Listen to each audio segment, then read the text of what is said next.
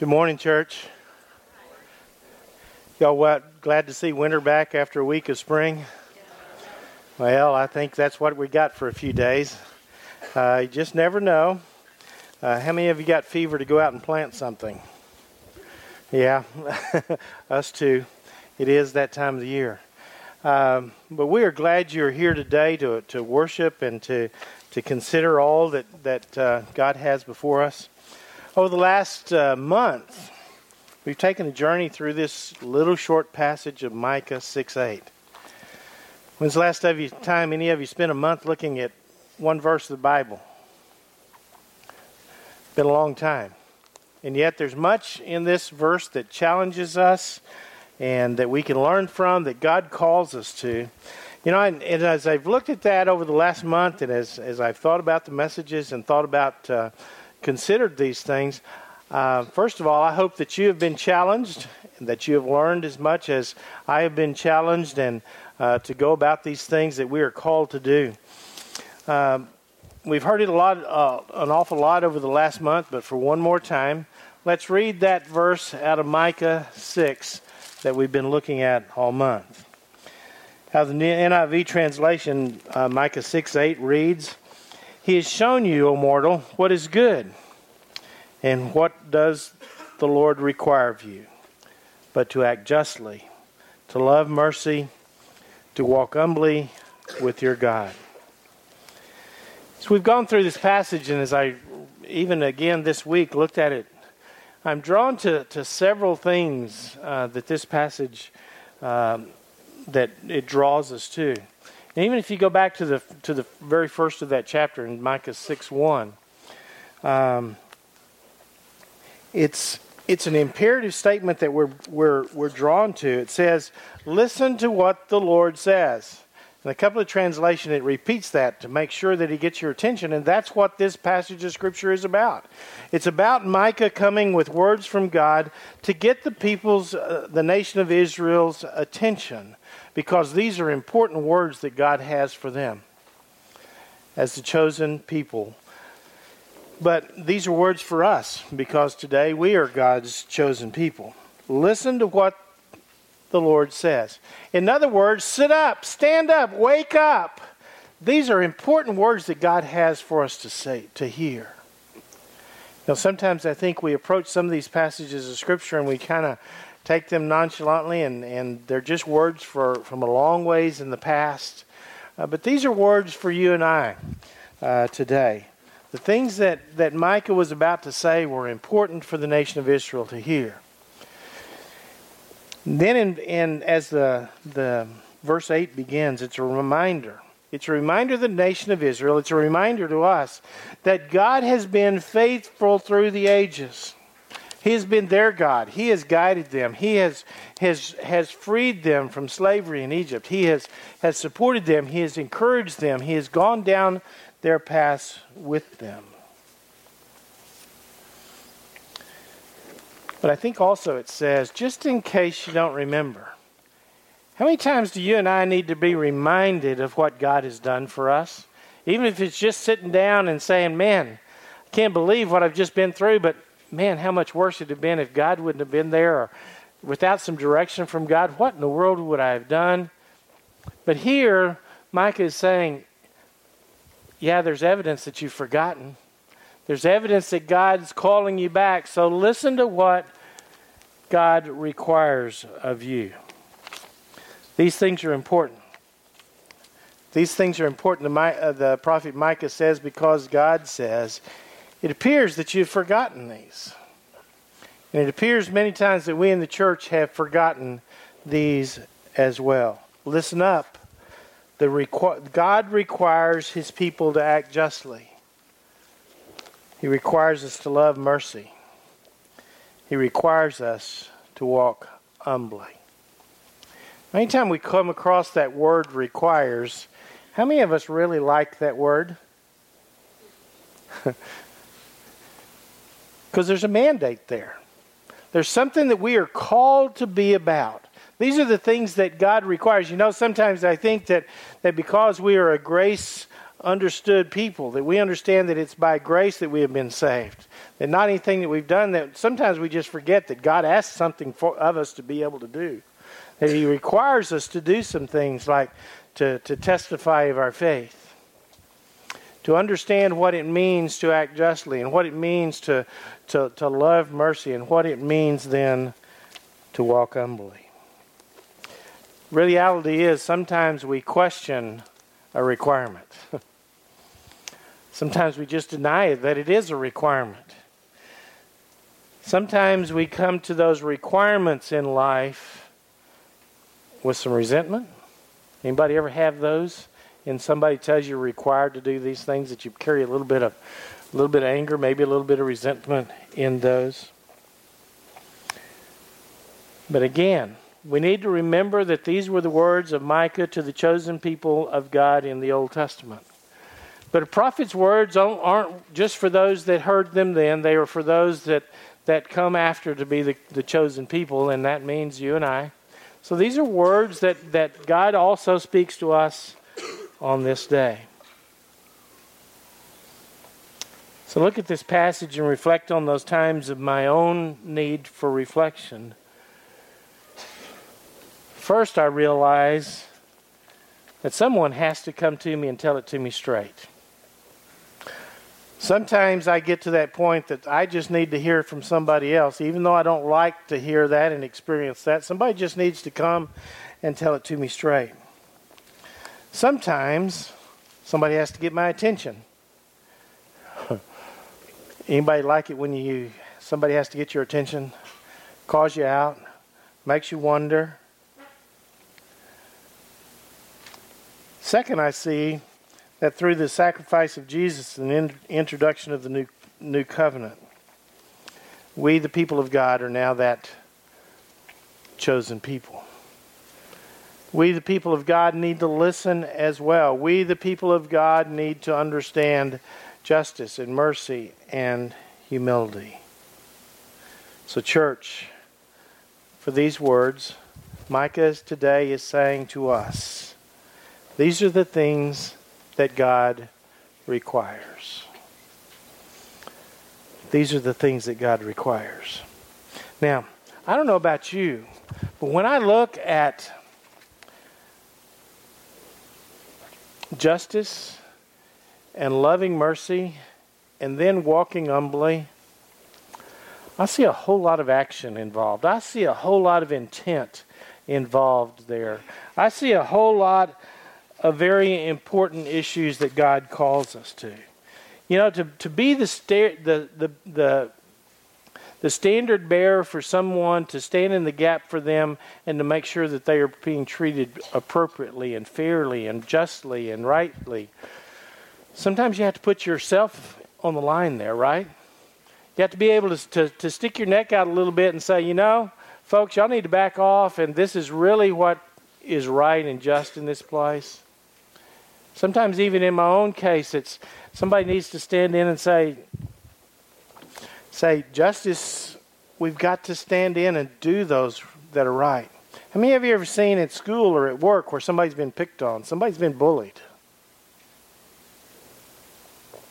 Yeah, you can raise your hands, it's okay. You know, it's your call there and to be proactive in providing a sounding board of justice in those.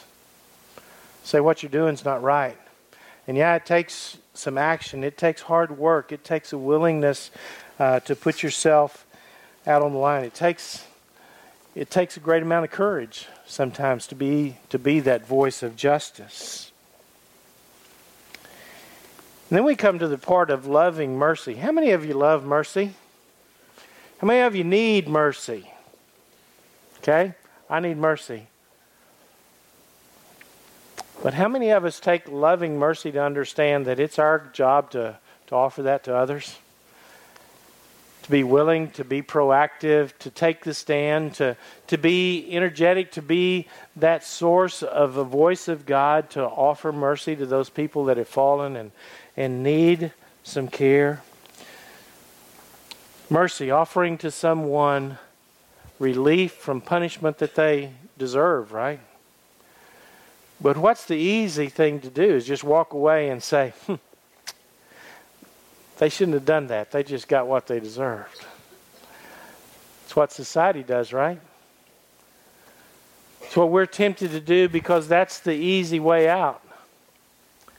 But there's a lot of hard work in understanding mercy.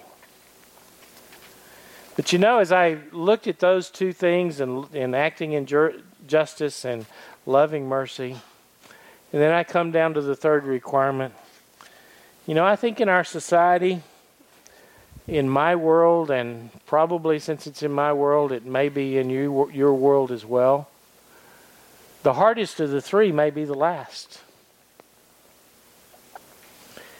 And that's to walk humbly with God. Somebody might say, well, I don't understand. Well, maybe let's put some of this together. Walk humbly. To be a humble person. To walk in humility. Now, I think the problem with that may be what we understand is the dictionary definition of humility. Because this is what dictionary defines humility as.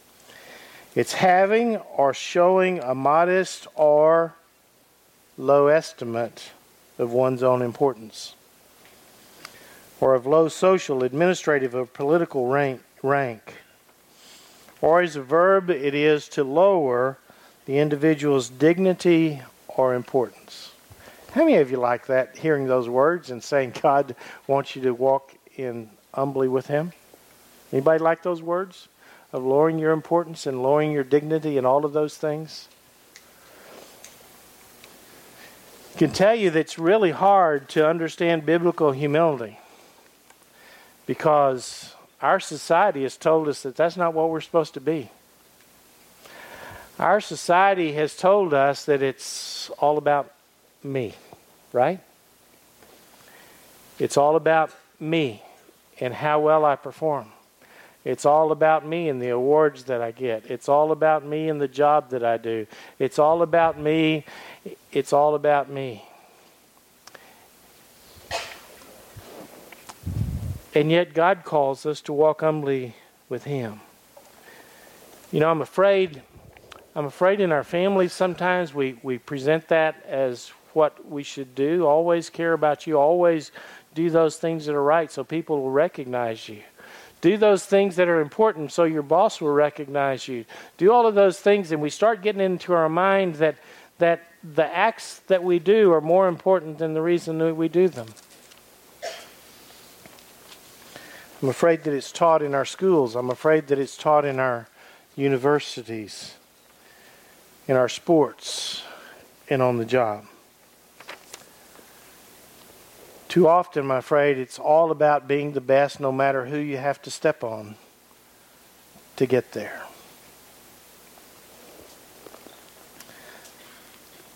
But wouldn't you know it, in the midst of all that we're taught, all that society is encouraging, all that society is promoting, God, through Micah, calls us to act justly, to love mercy, and walk humbly with God.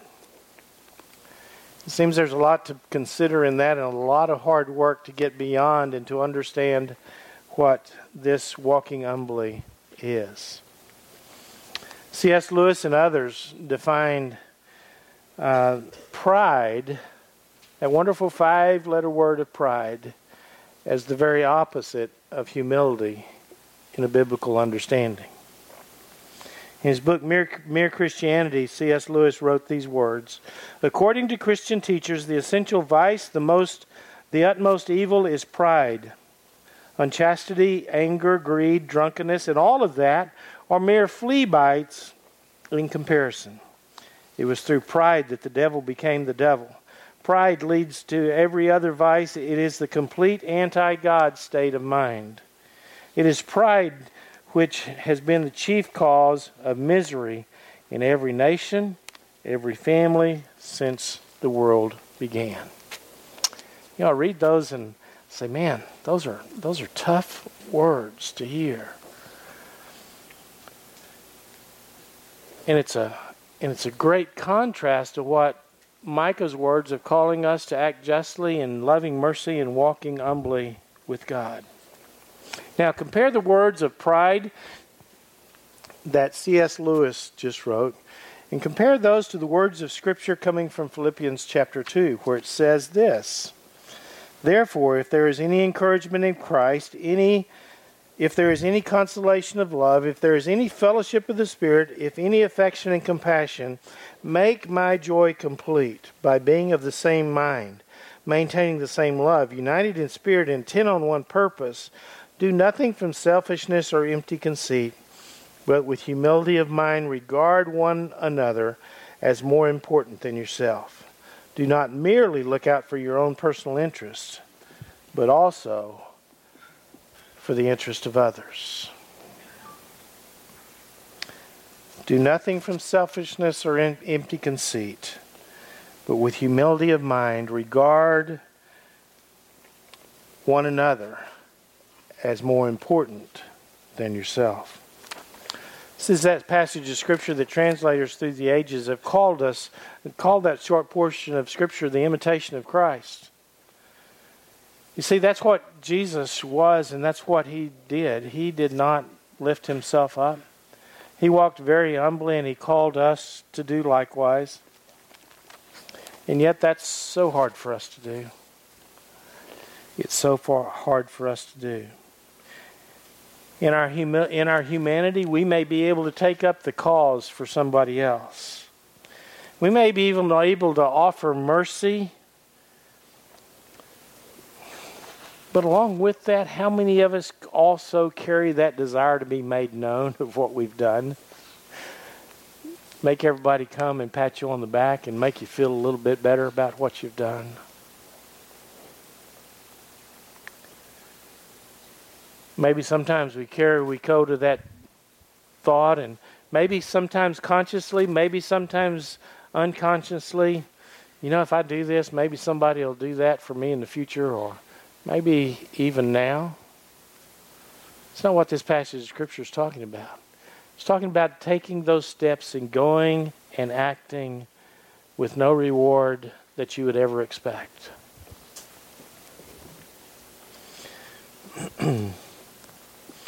Consider these words from an author unknown that says, "Some never get started on their destiny because they cannot humble themselves to learn, grow, and change." Ooh, change. Some never get started on their destiny because they cannot humble themselves to learn, grow, and change. God says when you're humble, you're free from pride and arrogance. You know that in your flesh you're inadequate, yet you also know who you are in Christ.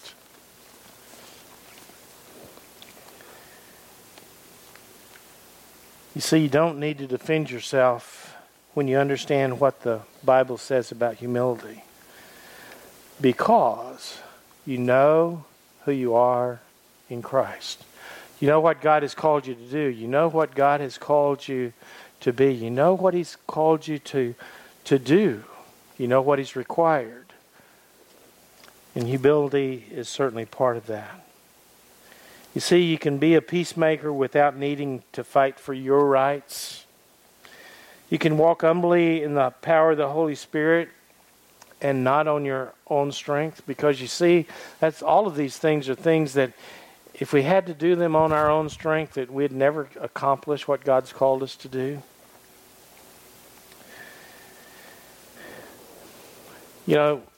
Maybe some of you have heard, maybe some of you young guys are old enough to have heard this before, but how many of you heard about it's very important to be comfortable in your own skin? Any of you guys heard that? Being comfortable in your own skin? Well, some of you haven't, but being comfortable in your own skin. Know who you are. Know what your destiny is. Understand and be comfortable in life. But the reality that this passage of Scripture calls us to do is to be comfortable in who you are in God. in who you are in that relationship with Christ. To be comfortable in knowing that He is your Savior. To be comfortable to know that He is going to give you strength and the courage and the grace to do all of these things that He has called us to do. Picture humility in the Bible is really a picture of a strong person who loves others, who's not considered to be a wimp. But that pride issue continues to come back whenever we look at that call to humility and what the world tries to teach us and what we like to experience sometimes in our own life. The passage of Scripture in Luke 18 reads this, and it's one of those challenges where even in our faith sometimes we get the wrong impression and we give the wrong impression where it is written. He, that is Jesus, told his next story to some who were complacently pleased with themselves over their moral performance and looked down at their noses at the common people. 2 men stood up at the temple to go and pray. One was a Pharisee, the other a tax man. The Pharisee posed and prayed like this, "Oh God, I thank you that I am not like the other people. All those robbers and crooks and adulterers, and heaven forbid, certainly not like that tax collector. You know, God, I fast twice a week. I tithe all my income." Meanwhile, the tax man slumped in the shadows, his face in his hands, not daring to look up, and said, "God, give mercy. Forgive me, a sinner." Jesus commented, "This tax man, not the other, went home made right with God. If you walk around with your nose in the air, you're going to end up flat on your face. But if you're content to be simply yourself, you will become more than yourself." Now, how do we see these things affecting us? How do we do those things to get us to the point that overcomes pride? How do you understand who you are in Christ? How do we get to the point of imitating Jesus? These words from Martin Luther King Jr. may kind of give us an idea. It says, "If your man is called to be a street sweeper, he should sweep streets even as Michelangelo painted, or Beethoven composed music, or Shakespeare wrote poetry. He should sweep streets so well that all the hosts of heaven and earth will pause to say, 'Here lived a great street sweeper who did his job well.'" It's our task for all of us. Whether we're a student, a child growing up in a home, somebody in their workplace, a mom or a dad. What better epitaph could we ever look for than to say, "Here lived a great who did their job well, who understood their relationship with God." Talked about the fact of putting ourselves on the line sometimes, the fact that we've got to be proactive in understanding what we need to do and be. It's a story written about a young man called Bill. He's a university student. He became a Christian while he was there, going to his 4 years of college. The university he attended was right across the street from the church. We're not too far from there, but this one was right across the street. It was one of those well-to-do churches where everybody came well-dressed and sometimes with their nose in the air. But this one Sunday morning, Bill decided it was time for him to finally get involved in the church. And so Bill came to church that Sunday with his hair all a mess and probably several colors in the mix.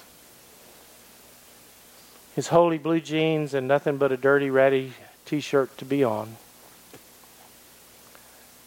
Barefooted into this formal church. As he walked in, and the place was packed that day, He walked in, and as he began to make his way down the aisle, people began to turn and look and snicker a little bit and wonder, what in the world is he doing? And getting a little bit nervous because he kept going further and further down because there was no place to sit that he could find. Finally, he gets to the front row and still hadn't found a place to sit, so he just crosses his legs and sits on the floor. The audacity of somebody coming into this formal church and sitting on the floor in his array. About the time he started down, a deacon from the back of the church in his three-piece suit with a pocket watch in the pocket began down the aisle. Had a cane in his hand because he was 80 years old and just struggled to get along. And the people began to kind of whisper and kind of wonder and just, what do you do in this situation? They knew what he was about to do, and certainly they didn't want to see such a scene to be made in the church that day. Tension begins to build and just wonder about what's going to happen and how he's going to do. And the pastor has come in and he's sitting there on the platform wondering and waiting as well.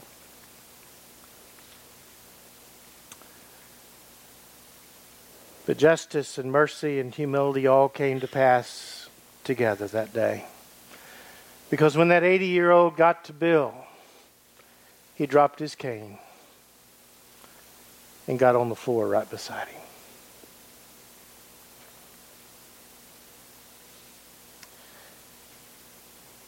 You see, he put his reputation on the line. He did something out of the ordinary. He became active. He became willing. He became obedient. Against congregational expectation. Against the norm that would have been in that church. He did what God called him to that day. You know, I don't know where God's calling any or all of us today to deal with this passage of Scripture and looking at humility. I guess another way to say is, in looking at this, and something that would probably look at all of us and say, you know, it's God saying it's time to get over yourself. It's time to get over yourself and to think of others and to follow God in offering justice and mercy and to walk with Him in great humility. I wonder, how about us today? It doesn't have to be Bill down the street. It could be somebody receiving bullying. It could be somebody you've just ignored because you just don't know what to do, or you don't like the way they look, or you're afraid of them, or whatever, but it's time for you to act justly and to offer mercy and to walk humbly. Maybe you've been carrying too much pride around, expecting attention, expecting accolades, expecting. And maybe today it's just God calling to say it's really not about you completely. It's about who you are in Him. It's a lot of hard work in this short passage of Scripture. And yet it's words that God requires of each of His followers. Let's pray.